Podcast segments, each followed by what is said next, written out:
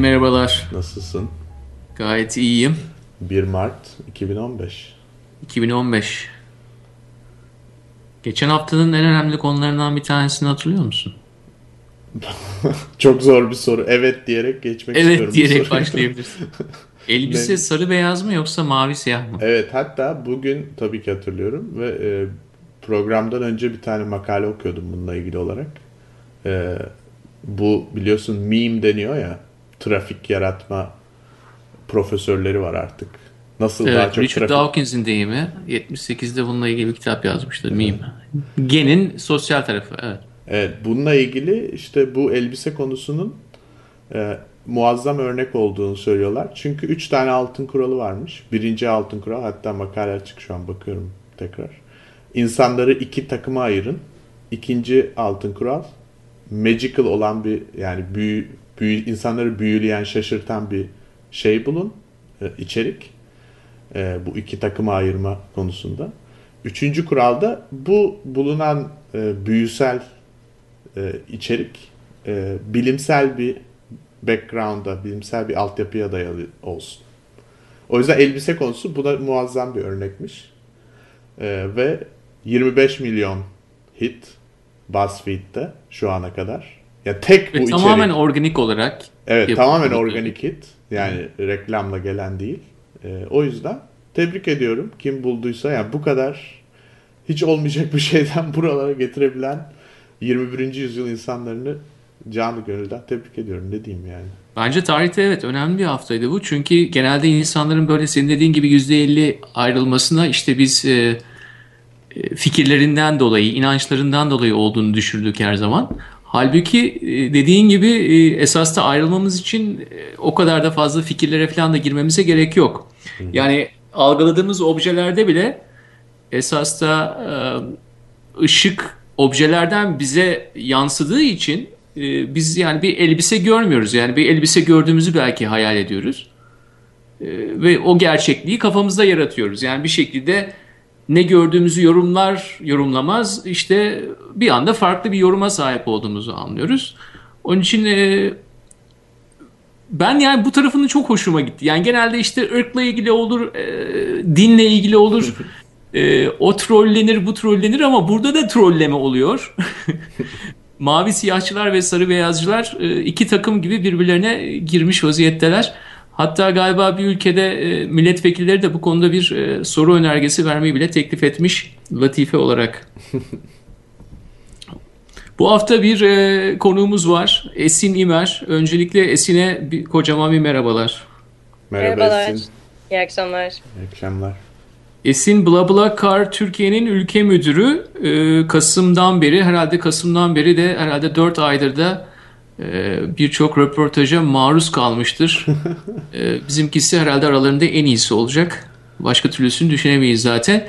Ee, kısaca Esin'i tanıtmak istiyorum. Esin e, herhalde Fortune 500'deki şirketlerde e, bir geçmişi var.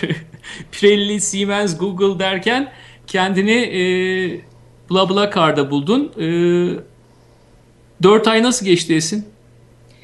4 ay oldukça yoğun geçti. Geçmeye de devam ediyor. Ee, zorlu da bir 4 aydı. Çünkü şirketin ilk kuruluşu biliyorsunuz hani yepyeni bir bebeğin e, büyümesi gibi. Dolayısıyla e, yapmanız gereken çok fazla şey var.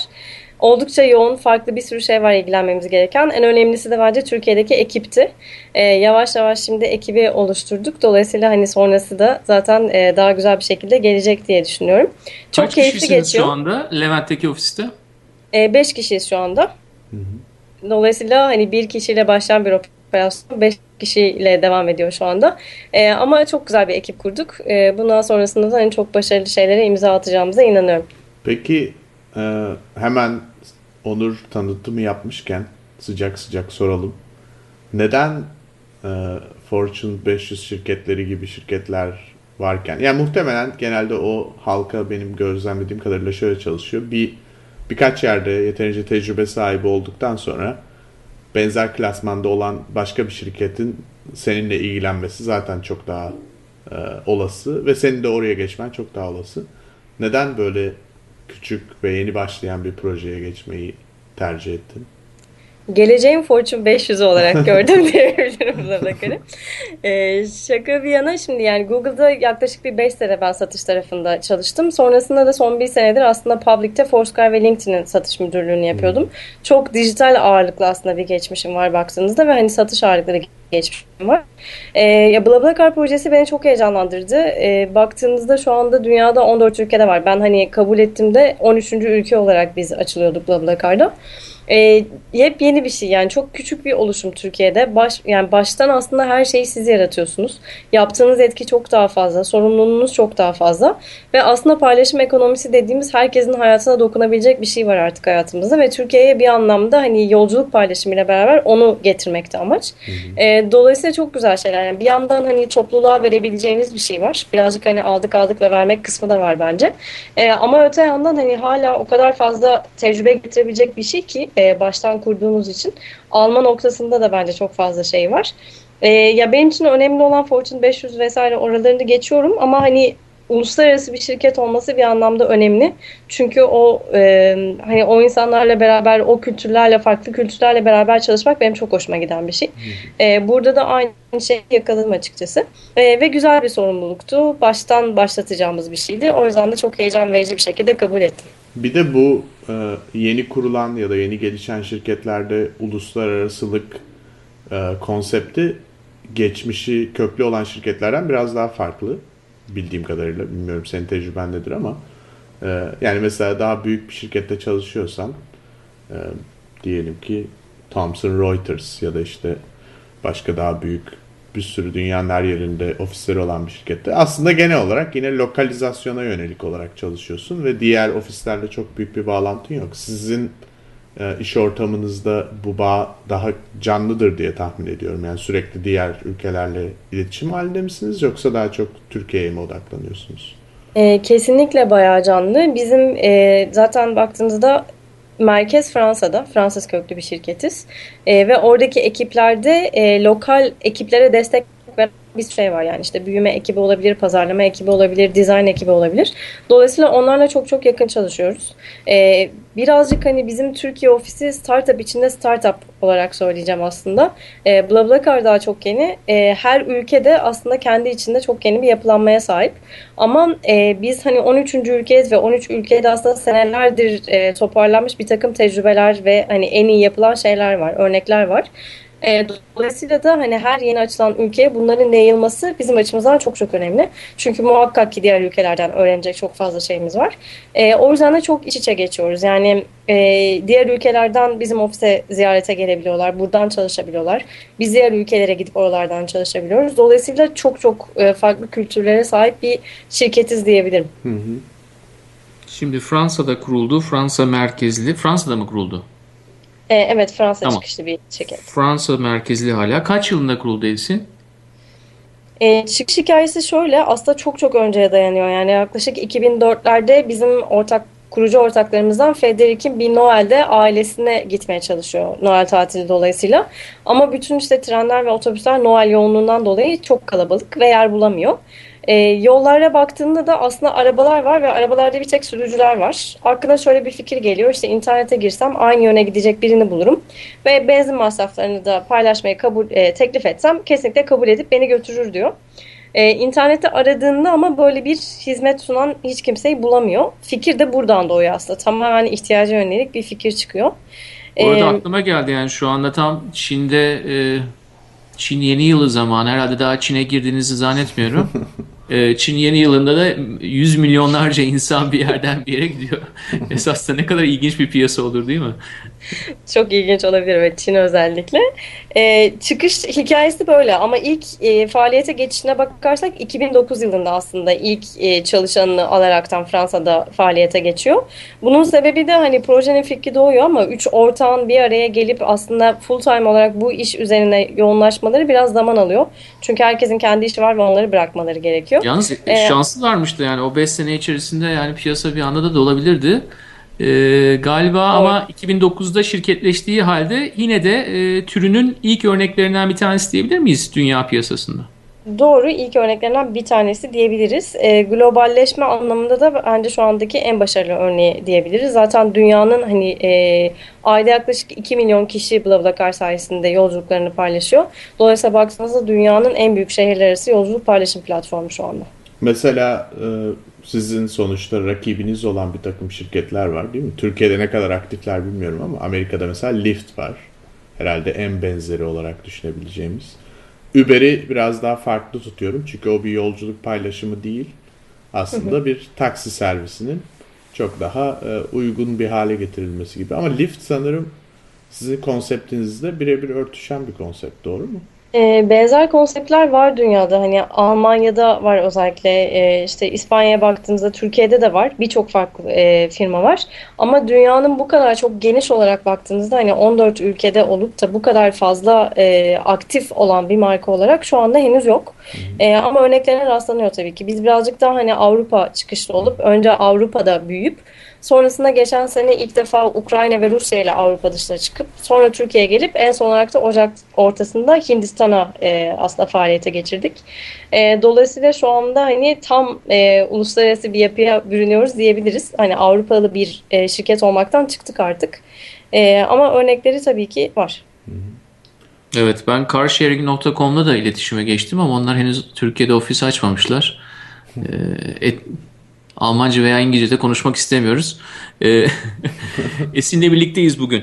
Ya birkaç tane sorun var tabii. Ee, biraz önce Mahir dedi ki hani oradaki tecrübelerden yararlanıyorsunuz. Tabii bir de ülkeler arasındaki farklar var. Bunlar genelde kültürden gelen farklardan bahsetmek istiyorum. Yani tabii e, çevre yollarının nasıl olduğu, şehirler arası mesafeler olsun, Hindistan'la mesela Ukrayna veya işte daha Fransa çok daha değişik ülkeler hem topografi olarak hem de ne kadar kaç kilometre çevre yolları olduğu konusunda ama kültürel olarak insanların aynı arabada paylaşımda bulunmasının e, ülkeden ülkeye farklılıkları olacaktır. Ben şöyle bir giriş yapayım istersen. Eee Bence Türkiye bir arkadaşımın arkadaşı ülkesi Esin. Sen ne dersin bilmiyorum ama arada birisi varsa çok kolay e, tanışma gerçekleşebiliyor. Bir anda çok can ciğerde arkadaş olunuyor. Ama arada sıfır insan varsa esasında Türkiye hiç tanımadığım bir yabancı ile konuşmak için, yani uzun süreli konuşmak için e, o kadar da kolay bir ülke değil. E, biraz biz yabancı konseptimiz biraz gelişmiş bir yeriz. Hani çok eski bir kültür olduğumuzdan dolayı belki. Sen şu ana kadar 4 ayda kültürel olarak ne gördün? Ee, hani biraz da o kadar fazla henüz yolculuklar başlamamış olabilir Türkiye'de ama hangi unsurlara göz attınız veya hangi unsurların muhtemel olarak problematik olabileceğini düşündünüz veya bu ülkede diğer ülkelerden farklı olabileceğini düşündünüz? Bize ilk gelen ve en önemli şeylerden bir tanesi tabii ki insanların e, güvenlikle ilgili sorular soruyorlar. Ama bu sadece Türkiye'ye özgü değil aslında bütün ülkelerde ilk başladığında bu oluyor. E, sadece Avrupa'da hani bu kavram çok daha önce yaygınlaştı. Paylaşım ekonomisi de öyle, yolculuk paylaşımı da öyle. E, Türkiye şu anda o aşamada bir eğitim sürecinde. Dolayısıyla bunlar çok normal şeyler. E, şimdi baktığınızda kültüre aslında geri gittiğinizde evet bir hani komşuyla paylaşma konsepti var ama bir de tanrı misafiri konsepti de var aslında Türkiye'de baktığınızda. E, dolayısıyla kültüre yerleşmiş hani kapınızı çaldı geldi tanrı misafiri olarak kabul edin gibi şeylerimiz de var. Hani çok uzak olduğumuzu düşünmüyorum onlara. E, güvenlikle ilgili de hem sistem olarak aldığımız bir unsur var hem de aslında BlaBlaCar'ın en temeline baktığınızda aslında topluluk tarafından bir kendi kendini denetleme şeyi var. Yani bu bütün ülkelerde böyle. E, işte her e, yaptığınız yolculuktan sonra hem puanlama hem de yorum alabiliyorsunuz beraber seyahat ettiğiniz kişilerden. Ve her paylaşım ekonomisinde olduğu gibi aslında bir dahaki insanları kullanıma yönlendirecek olan şeyler bu puanlama ve yorumlar. Yani arkadaşımın arkadaşı olmasa bile ben işte e, İstanbul'dan Ankara'ya haftaya bir yolculuk yapıyor olsam ve işte Onur'u görsem saat 5'te e, İstanbul'dan çıkıp Ankara'ya gidiyor ve baksam ki 9 tane yorumu var ve puanlaması da işte 5 üzerinden 4.7 açıp o yorumları okuyup Aa, bu insan gerçekten güvenilir bir insan. Demek ki hani e, 9 kişiden yorum almış. Şu ana kadar şu kadar kez yolculuk yapmış. Ben bu kişiye güvenebilirim deme unsurum çok daha fazla. Yalnızca şunu söyleyeyim. Eğer benim hakkımda bir yorum varsa Kamil Koç'u aratmam. Arabada her zaman kolonya vardır. Yorum budur diyorsun yani. Ee, bize gelen çok güzel e, hikayeler var. Çok var. Yani kolonya hikayesi henüz gelmedi ama bu da inşallah olabilir. Ee, yani insanlar sonuçta ilk çıkış noktasını düşünün. Hani gerçekten arkadaşının arkadaşı değil bambaşka tanımadığı insanlarla seyahat yapıyor. Ee, ama sonrasında çok güzel paylaşımlar var. Yani işte bize kullanıcılar işte bazen fotoğraf yolluyorlar, bazen video yolluyorlar, bazen sadece yorum yolluyorlar.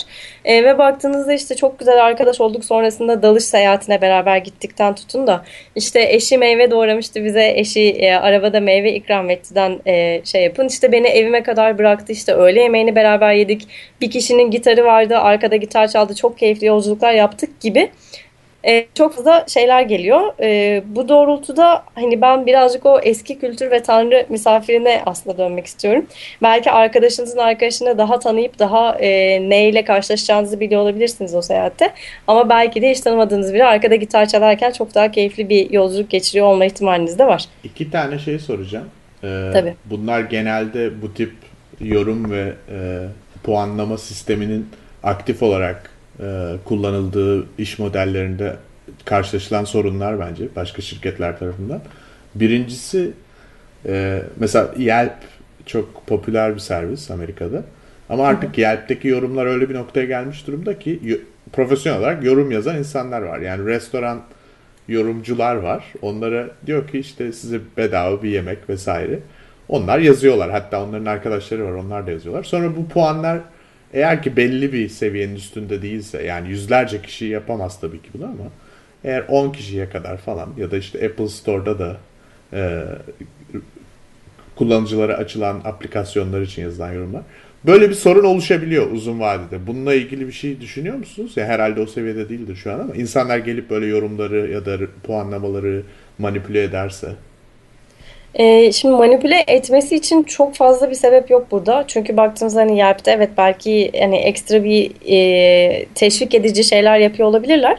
Ama burada gerçekten seyahat etmediğiniz sürece gidip herhangi birine yorum yazmak açıkçası hani Bilmiyorum neden yaparsınız. Benim aklıma hiçbir neden gelmiyor. Hani belki e, vardır öyle bir sebebi ama önemli olan burada gerçekten seyahat ettiğiniz kişilere yazmak. Yani bir noktada benim arkadaşım bana yazıyor olsa ama başka bir seyahate gittiğimde gerçek anlamda o insan o yorumla alakalı bir şey göremese yine negatif yorum yazacak. Yani hani kısa vadede belki o anlamda kullanabilirsiniz ama uzun vadede her halükarda topluluk kendi kendini yönetiyor ve bu şekilde hani doğru yorumla puanlamayı buluyor bence sistem. Peki e, bir, bir başka sorun, e, olası sorunlardan biri. New York'ta özellikle çok e, karşılaşılıyor e, bu sorunla. Airbnb e, çok güzel bir servis. İnsanları birbiriyle tanıştırıyor. Böylelikle insanlar daha ucuza gidip e, bir, tanıştıkları internet üzerinden bu servis aracıyla tanıştıkları insanların evinde kalıyorlar. Fakat bir kısmı servis Yalnız üzerinden Airbnb'ye kiralamak için sen- ev mi kiralıyorlar? Hayır. O o zaten var. Yani işi profesyonelliğe dökmek. Ama benim sorum şu. Bir kısmı Airbnb üzerinden tanışıyorlar. Fakat ticareti oradan yapmıyorlar. Yani anlaşmayı evi oradan görüyorlar. iletişimi oradan kuruyorlar. Sonra olmamış gibi davranıyorlar. Yani bir anlaşma gerçekleşmemiş gibi. Ama gerçek hayatta telefon numaralarını değişip direkt olarak yani servisi diskalifiye ediyorlar. Kendi aralarında daha ucuza servis fiyatını tamamen ortadan kaldırarak böyle bir şey. Bu mesela e, özellikle Amerika'da çok olmaya başladı sanırım. Airbnb bu konuda açıklama yaptı falan işte bunu istemiyoruz, bunu yapmayın vesaire. Yani legal olarak bütün kontrolden çıkıyorsunuz vesaire gibi. E, yani açıkçası hani eğer ki ben de bizim toplumumuzu biraz biliyorsam böyle bu tip e, uyanık çözümlere gitme eğilimleri olabilir diye düşünüyorum. Böyle bir şey olursa ne yaparsınız ya da bunu engellemek ister misiniz? Ee, şimdi Türkiye'deki ve BlaBlaCar'ın en büyük farklılığından bahsedeyim. Biz şu anda Türkiye'de e, tamamen ülke bir eğitim sürecinde olduğu için hiçbir komisyon veya ek bir ücret almıyoruz BlaBlaCar olarak. Dolayısıyla hani oradaki sürücüler sadece kendi e, yani yolcular başına bir ka- e, maliyet katkı payı belirliyorlar. Bu da tamamen yolculuk masraflarında bir tasarruf sağlamak için. Hiçbiri profesyonel değil ve kesinlikle kar etmemeleriyle alakalı bir takım önlemler alıyoruz. Dolayısıyla hani e, sürücünün orada yazdığı maliyet katkı payı yolcu tarafından zaten kendisine ödenen şey. E, dolayısıyla da hani bize ekstra bir şey olmadığı için aslında bu noktada e, öyle bir tedirginliğimiz yok. Ayrıca hani e, sürücü ve yolcular birbirleriyle iletişime geçerken farklı yollar kullanabiliyorlar. Bunlardan bir tanesi telefon olabilir ama hani bir tanesi de aslında sistem üzerinden mesajlaşmak. E, bu da çok yaygın olan şeylerden bir tanesi. Çünkü sistem üzerinden işte resmini görmek istiyorsunuz aslında işte yolculuğuyla ilgili bilgilere bakmak istiyorsunuz vesaire. Ee, hani yurt dışında komisyon alınan ülkeler de var ama bu çok başımıza gelmiyor. Yani BlaBlaCar'ın bence birazcık daha e, marka algısı mı diyeyim? Hani insanlar BlaBlaCar topluluğuna ait olmaktan aslında çok mutlular. İşte şu anda mesela Fransa'da yepyeni bir hizmet sunmaya başladık. Gerçekten sadece kullanıcılar sisteme yeni gelen ve sorusu olan insanlara yanıt veriyorlar. Ve bunu ücretsiz sadece gönüllü oldukları için yapıyorlar. E, dolayısıyla hani o BlaBlaCar topluluğunun bir parçası olmak gerçekten onlarda böyle bir gurur haline geliyor. Çünkü işte hem çevreye duyarlı bir şey yaptığınızı düşünüyorsunuz hem insanlara e, işte tasarruf sağlatıyorsunuz eğer yutuyorsanız kendi ekonomize katkı sağlıyorsunuz gibi. E, Birçok böyle artı yönü var. O yüzden de e, çok karşılaştığımız bir durum değil açıkçası. Evet yani bu tür komünite oluşturduğunuz zaman bu riski daha minimize ediyorsunuz diyorsunuz. Zaten sizdeki komisyonlarda Airbnb'ye göre daha düşük olduğu için belki yani o tür insentifi de azaltıyordur. E, o tür komüniteyi yaratan e, sitelerden bir tanesi de e, Couchsurfing. Yani 99'dan beri e, ve Couchsurfing komünitesi çok aktif bir komünite. Ve birçok insan yalnızca hani birbirinin evinde kalmak olarak düşünüyor ama Couchsurfer'lar esas da e, yolculuk için de kullanıyorlar. E, işte şuradan şuraya yolculuk yapıyorum diyorlar. Yani belki sizin rakiplerinizden bir tanesi de e, diğer e, araba paylaşım siteleri değil ama Couchsurfer'lar da ki onlar da çok sıkı bir komünite. Ne dersin? Biz aslında rakipleri diğer yolculuk paylaşımı olarak da tanımlamıyoruz. Bizim rakiplerimiz yoldaki boş koltuklar. Dolayısıyla bu boş koltukları doldurmak bizim amacımız. Yani baktığınızda işte o en baştaki hikayeye dönecek olursak arabada tek başına ve hani bir sürücü değil aslında yanında birkaç kişi olması. Hepimiz bayramda hani birçok yerden İstanbul'a dönmüşüzdür. Dolayısıyla o yoldaki o hissi bence çok tanıdık bize de. E, dolayısıyla bizim hani tek yapmayı amaçladığımız şey şu anda o topluluğu oluşturarak o koltukları doldurmak. Sence Ama hani Türkiye... hani kültürel olarak farkları olduğu halde biliyorsun ki bizde e, bazı şirketler var ki e, işte Ulusoy Varan gibi hala hani 2015'te bile belli bir kaliteyi tutturabilen bir şirketler. Hani diğer e, ülkelere nazaran bizim e, hava yolu yolculuklarımız biraz geç başladığı için de kendilerini geliştirmek için de bayağı zaman bulmuşlar. Onlar da ister istemez hani başka bir ülkeyle karşılaştırıldığı zaman burada daha ciddi bir rakip gibi geliyor bana. Belki bu benim algım ama e, bildiğiniz gibi yani Türkiye'deki şehirler arası yolculuklardaki otobüs yolculuklarındaki kalite e, Avrupa'daki birçok kente göre bile ülkeye göre bile daha iyi. Doğru.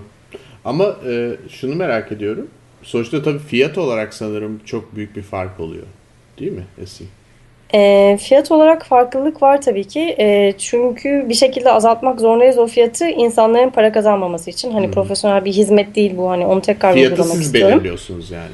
Fiyatı biz şöyle belirliyoruz, belirlemiyoruz aslında ama sadece sistemde sizin gitmek istediğiniz e, rota üzerinde önerdiğimiz bir fiyat var. Bunu da ortalama bir aracın o mesafede yakacağı aslında yakıtı e, göz önüne alarak belirliyoruz. Ve sonrasında sürücü bunu birazcık yukarı çekip birazcık aşağı indirebiliyor. Ama bunu belli limitler içerisinde yapabiliyor. Dolayısıyla bir tavan fiyatı ve taban fiyatı var. Hı hı. E, yine amacı aslında insanların kar etmesini engelleyip sadece bunun bir tasarruf e, etme yolu olduğunu belirlemek. E, yani Avrupa'da dediğin doğru olur. Baktığında hani orada demir yolları çok daha e, ileri bir düzeyde işte inanılmaz hani tren kullanımı var vesaire. E, ama hani otobüslerin çok, çok güçlü olduğu bir sürü ülke var. Hani bizim amacımız gerçekten hani rakip olarak gördüğümüz tek şey o yollardaki boş koltuklar. E, baktığımızda da Avrupa'daki istatistiklere aslında yeni rotalar açan ve insanları daha fazla mobili e, mobilize eden bir e, şey BlaBlaCar. Bu ne demek? Yani hiç yolculuk yapmayacak insanlar aslında sadece BlaBlaCar'ın varlığı nedeniyle yolculuk yapmaya başlıyorlar. Dolayısıyla bu hani birazcık pazar payı çalmaktan ziyade pazarı büyütmek demek. E, Fransa'ya baktığınızda bu oran %30 gibi çok ciddi bir oran gerçekten.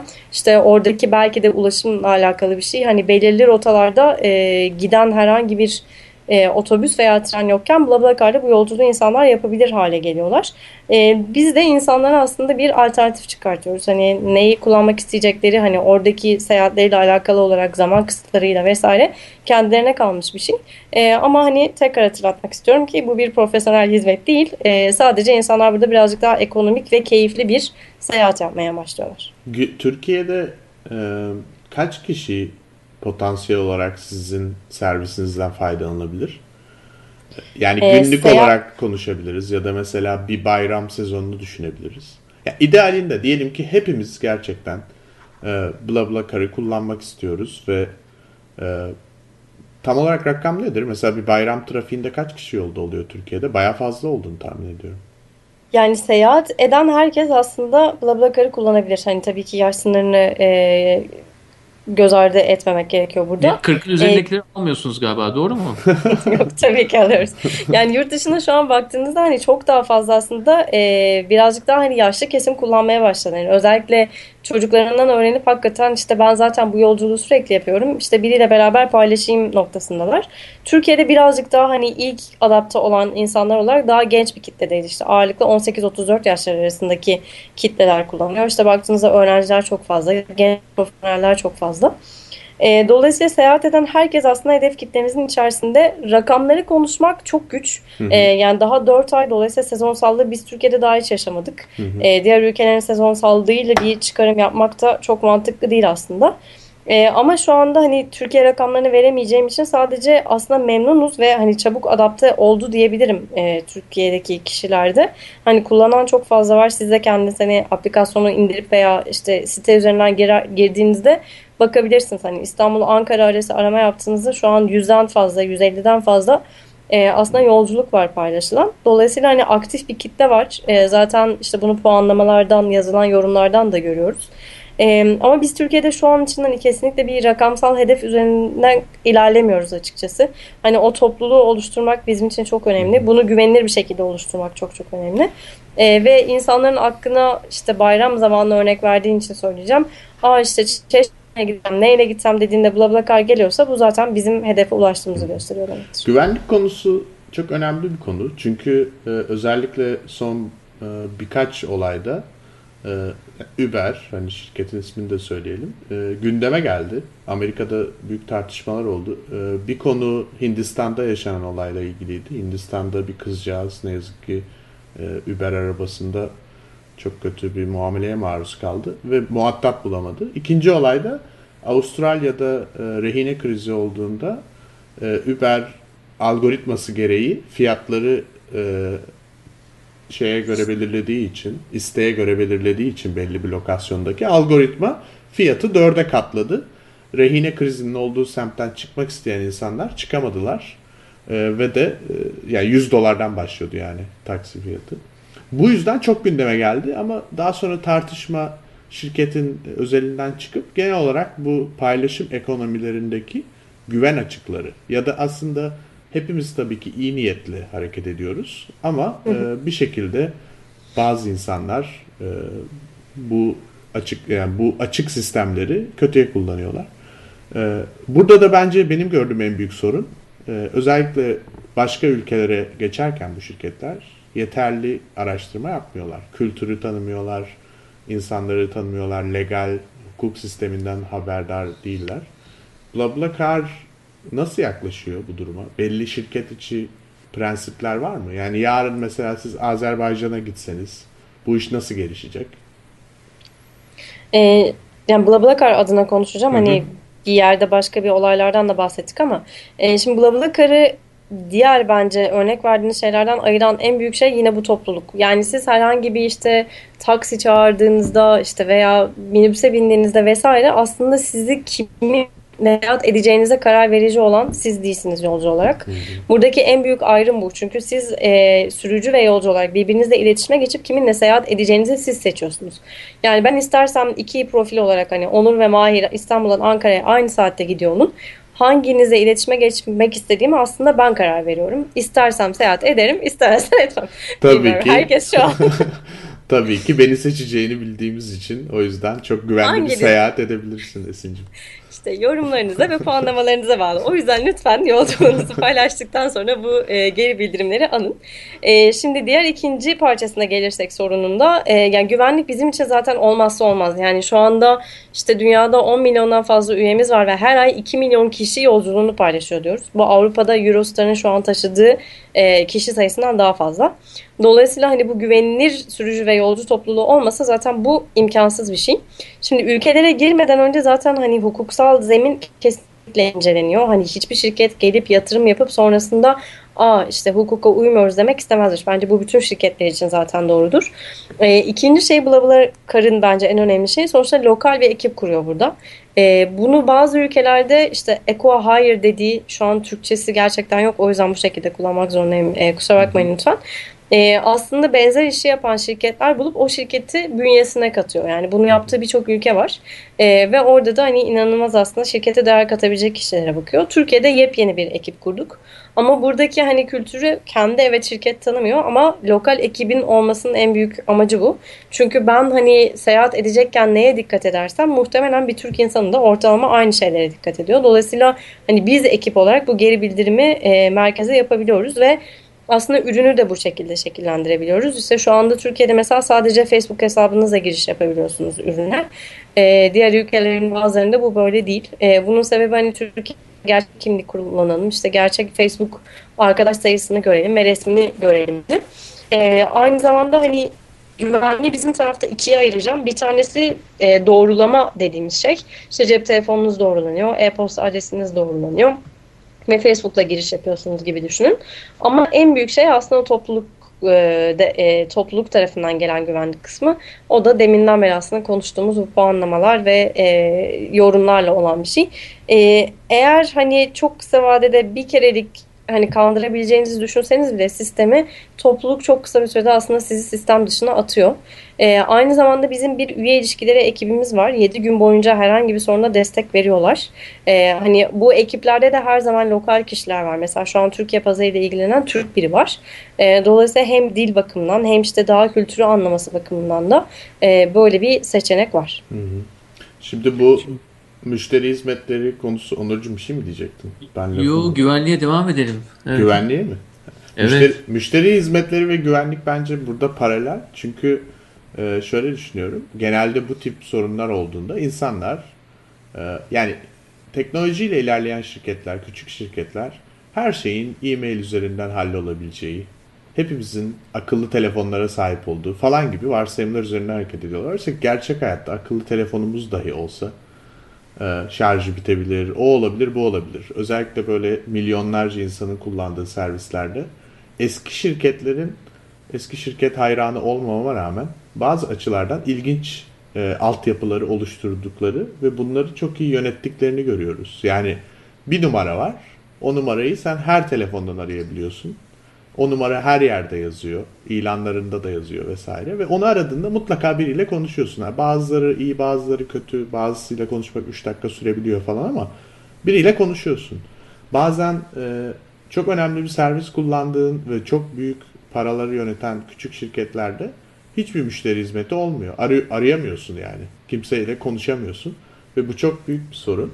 Ya merak ee, etme Mahir eğer sen kullanacak olursan sen ben bizi Esin'i arayabiliriz. Öyle artık. Evet. Aramızda Skype'tan, direkt, direkt Skype'tan arayabilirim en azından. ee, ya bu ya benim aslında burada sormak istediğim soru şu aslında. Biraz önce sen dedin ki hiçbir şirket bunu yapmak ister, istemez diye yani e, hukuk sistemini tanımadan o şirket o ülkeye girmek ister. Ben öyle olduğunu düşünmüyorum ama bu benim kişisel düşüncem tabii ki. Yani hiçbir şirket e, kısmına katılmıyorum. Ben iyimser bir açıdan evet, baktım. Sen, sen iyimser diyorum. olduğunu düşün. Bence bazı şirketler çok agresif işte e, umrunda bile değil işte. Mesela e, Brezilya WhatsApp'ı kapattı. iki gün önceki haber. Daha çok yeni. Çünkü çok inanılmaz derecede küçük yaştaki çocukların cinsel içerikli fotoğrafları paylaşıldığı e, üzerinden. Ve va- muhatabı yok. Mesela WhatsApp'ın orada. Böyle şeyler olabiliyor. Benim burada sormak Ya ona istediğim... şöyle bir yorumum var. Aha. Soruna gelmeden çok pardon kesmiş gibi olacağım ama eğer hukuku incelemeden o ülkeye girseniz bile eğer bir noktada hukuka takılırsanız ona uygun hale gelmek zorundasınız. Dolayısıyla hani ikisi de sonuçta aynı kapıya çıkıyor yani. Bir Evet. ülkede bir hukuk varsa ya öncesinde e, uymak isteyebilirsiniz ya sonrasında Ya da- uyacaksınız ya ama bir şekilde uymanız gerekiyor yani. Evet ama yani biraz önce ismini zikrettiğin ama şimdi söylemeyeceğimiz şirket e, Uber. E, Uber tabii bunu düşünmüyor. Mesela diyor ki ben çok genişlemeliyim. Ne kadar genişlersem e, diğer kompetitörlerimi, diğer rakiplerimi daha rahat e, ekarte edebileceğim. Yani şu an 40 milyarlık bir şirket olduysa e, bu şirket bunu esas da hukuka fazla takılmamasına borçlu. Çünkü diyor ki ben ilk, ilk önce genişleyeyim. Ondan sonra bir sorun çıkarsa onunla bir şekilde hallederiz. Yani ya oradan çıkmak zorunda kalmasak bile bir anda avukatları oraya göndeririz. Oradaki legal e, olarak e, bütçemiz biraz daha arttırırız. Yani esas da e, davranış olarak şirketler arasında ne kadar çabuk büyümek e, istediklerine e, istedikleriyle orantılı bir şekilde değişik bir şekilde e, hukukla e, idare de ediyorlar. Ama Onun için de her kaybettiler şirkette Onur. de bu komünite olmayacak. Evet ne Ama dedim beni Mike? kaybettiler dedim. Seni kaybetti. Ben ya ben Uber hareketler- bana çok şey gelmiyor. Neden söyleyeyim? Ben açıyorum Uber'i.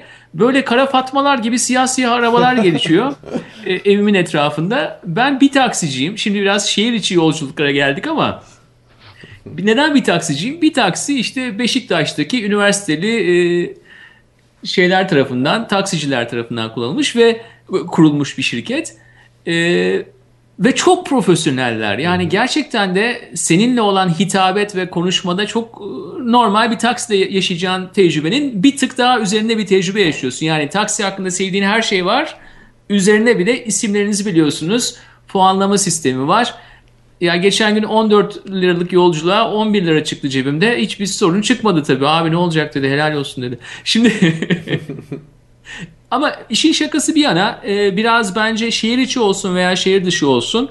Benim esine katıldığım konu o. Community'yi çok e, ön plana almak gerekiyor. Bu tür ride sharing, bu tür e, paylaşım ekonomilerinde belki hani Uber'in de o tarafta e, biraz sorunları olduğunu ben düşünüyorum. Community tarafını her zaman biraz e, arka plana itiyor.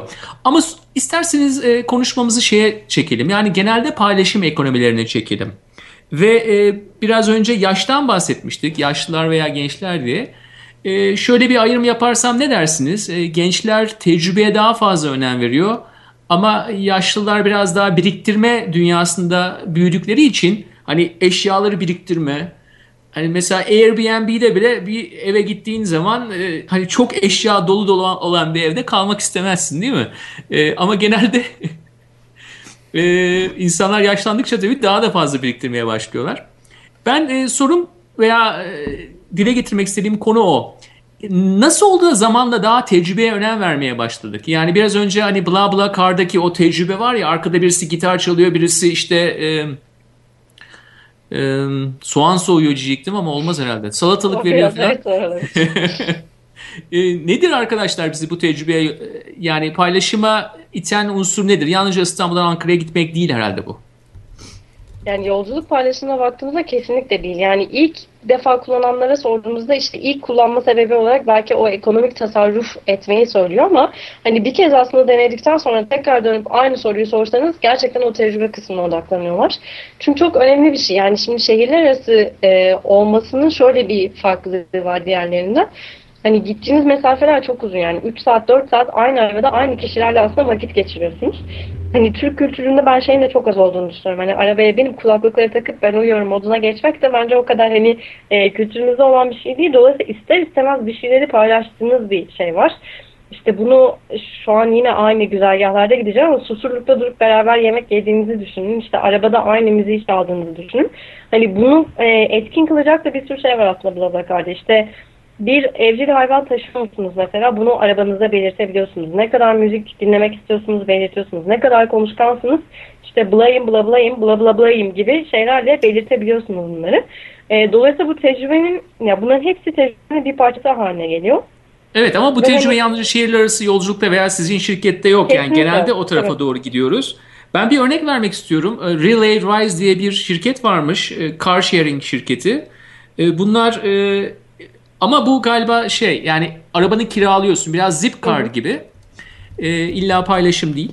E, neyse uzun hikayenin kısası şu. İlk başta birbiriyle buluşup anahtarları veriyorlarmış. Ben sen benim arabamı alıp mesela işte İstanbul'dan Ankara'ya kullanabilirsin. Hafta sonunda anahtarı bana geri verirsin şeklinde.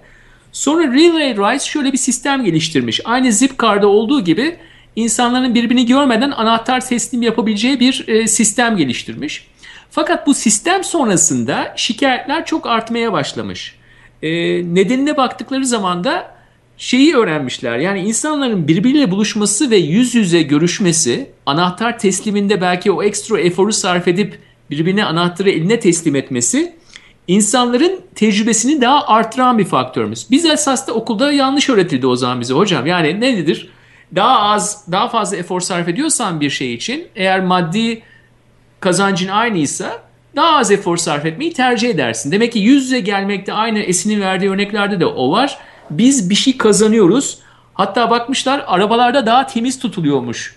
Yani e, yolculuk sonrasında arabayı teslim ettiği zaman yüzünü gördüğün bir insanın arabasına rahatlıkla kuru yemişi dökemiyorsun galiba. O çok doğru bir şey bence. Hani kendimizden düşündüğümüzde de öyle. Hani diğer noktaya geldiğimizde de bence tüketim alışkanlıkları artık değişiyor. Yani bir noktada bence şeyin farkına vardık. Hani çok fazla aldık. İşte belki işimize yarayan o kadar çok şey aldık ki Şimdi hani en başta neden bu şirkete geçtiğin noktasını onu vermiştim. Biraz verme zamanı ama bu hani bence hepimiz için bence vermekle alakalı bir döneme girdik ve inşallah gelmişizdir demek istiyorum ama e, hakikaten öyle. O yüzden hani bilinç birazcık daha yüksekte. Hani kendiniz bir şeyi paylaşmak, olmayanla paylaşmak, işte kendiniz tasarruf edin, onu başka bir yerde yapın vesaire gibi o birazcık hani alma verme dengesi bence dünyadaki değişiyor. E bunu da hani yüz yüze, yani bir yüz koyduğunuzda buna evet bu tecrübeyi çok daha bence anlamlı kılıyorsunuz. O verme olayını çok daha anlamlı kılıyorsunuz. E, dolayısıyla bana hani çok normal bir parçası gibi geliyor açıkçası yani o paylaşım ekonomisi e, kavramının. Sizin yaptığınız iş ülkemizde insanların birbirini daha çok sevmesine vesile olur mu sence? Ya ben yine hani çok pozitif olaraktan demin de aynı şeyi söyledim. Hani şirketler böyle girmiştir diye ama ya ben hep şey örneğini veriyorum ve bu bana gerçekten hani doğru geliyor. İşte çok yokuşlu bir yerde oturuyorsanız hani otobüs durağında bekleyeni hep böyle yukarı çıkartırsınız ya. Hani ben böyle bir kültürde ve böyle bir ailede büyüdüm açıkçası. E, dolayısıyla bana hani bir yerlerde içerlerde bu var gibi geliyor. Şu an evet ülkede birbirimize güvenemeyeceğimiz bir sürü olay yaşanıyor. E, ama bu tamamen o olaylardan sonra aynı bakış açısını koruyup koruyamamanızla alakalı. Yani bunu yapabilirsek biraz daha insanları bakın arkadaşlar ben bunu yaptım ve işte biraz da birbirinize güvenin noktasına getirebilirsek zaten bence hani doyum anlamında en büyük şey yani Fortune 500'ü geçin e, bence en büyük başarı anlamında olacak şeylerden bir tanesi.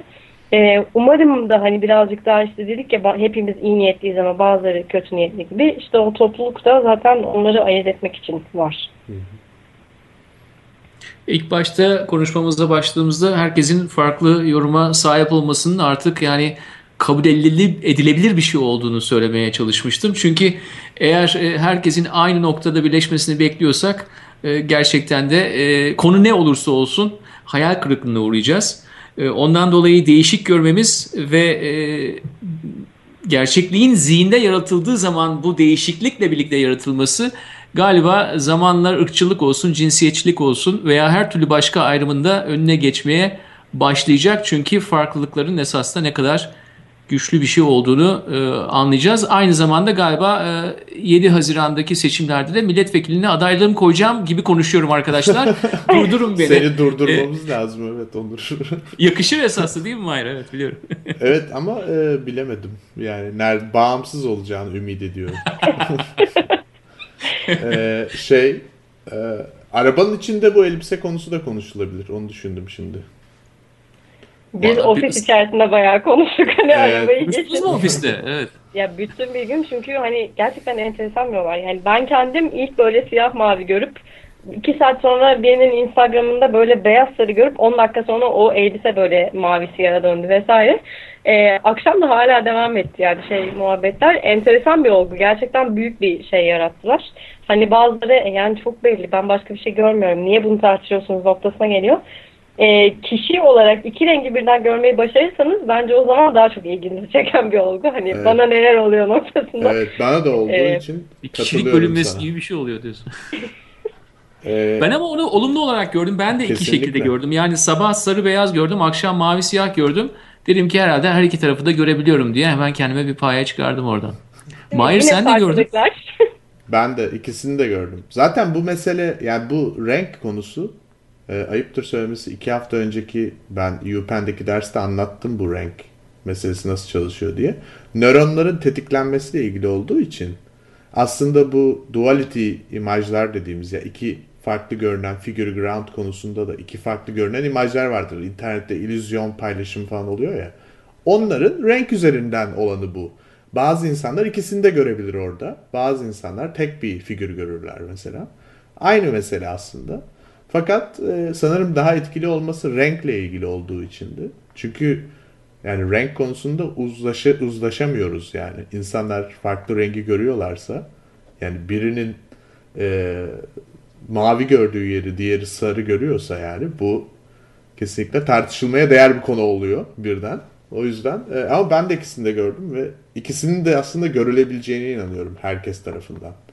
Sadece insanlar Olur. ilk bakışta bulundukları ortama göre birini görüp kapatıyorlar yani aslında mesele o.